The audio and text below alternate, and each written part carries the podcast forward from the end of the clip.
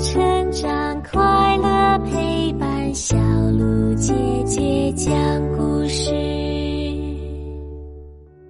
亲爱的宝贝，你好呀，我是你的葫芦姐姐，又到了葫芦姐姐给你讲《伊索寓言》故事的时间喽。今天晚上我们的故事叫做《铁锅和瓦罐》，你准备好了吗？那么就竖起小耳朵，我们的故事啊，开始啦！铁锅和瓦罐，瓦罐和铁锅成了好朋友。虽然铁锅的出身的确比瓦罐高贵，但是朋友之间出身又有什么关系呢？铁锅不让人欺负瓦罐，瓦罐立誓不背弃铁锅。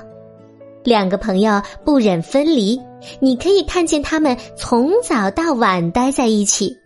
要把他们分开，会使彼此都感到悲哀。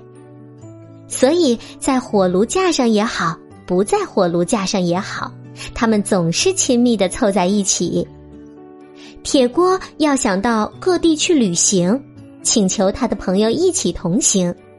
瓦罐欣然接受了这个建议。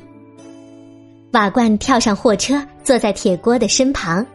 这一对幸福的朋友出发了。经过高低不平的石子路，车子嘎噔嘎噔的跑着，他们扑通扑通的颠簸个不停。道路的坎坷对于铁锅来说挺有趣味，对于瓦罐来说却有着危险。路上的每一个颠簸都叫瓦罐胆战心惊。那没有关系。他挪一挪位置就是了。想到和铁锅那么亲密，瓦罐的心里洋洋得意。他们的旅行去了很多地方，铁锅回来时身体健康，神采奕奕。可是瓦罐回家时只剩下碎片，已经不能称其为瓦罐了。好了，宝贝，今天的故事就讲到这里了。要记得明天晚上。葫芦姐姐继续给你讲《伊索寓言》的故事。那么现在就请你乖乖的闭上眼睛，做个香甜的美梦吧，宝贝，晚安。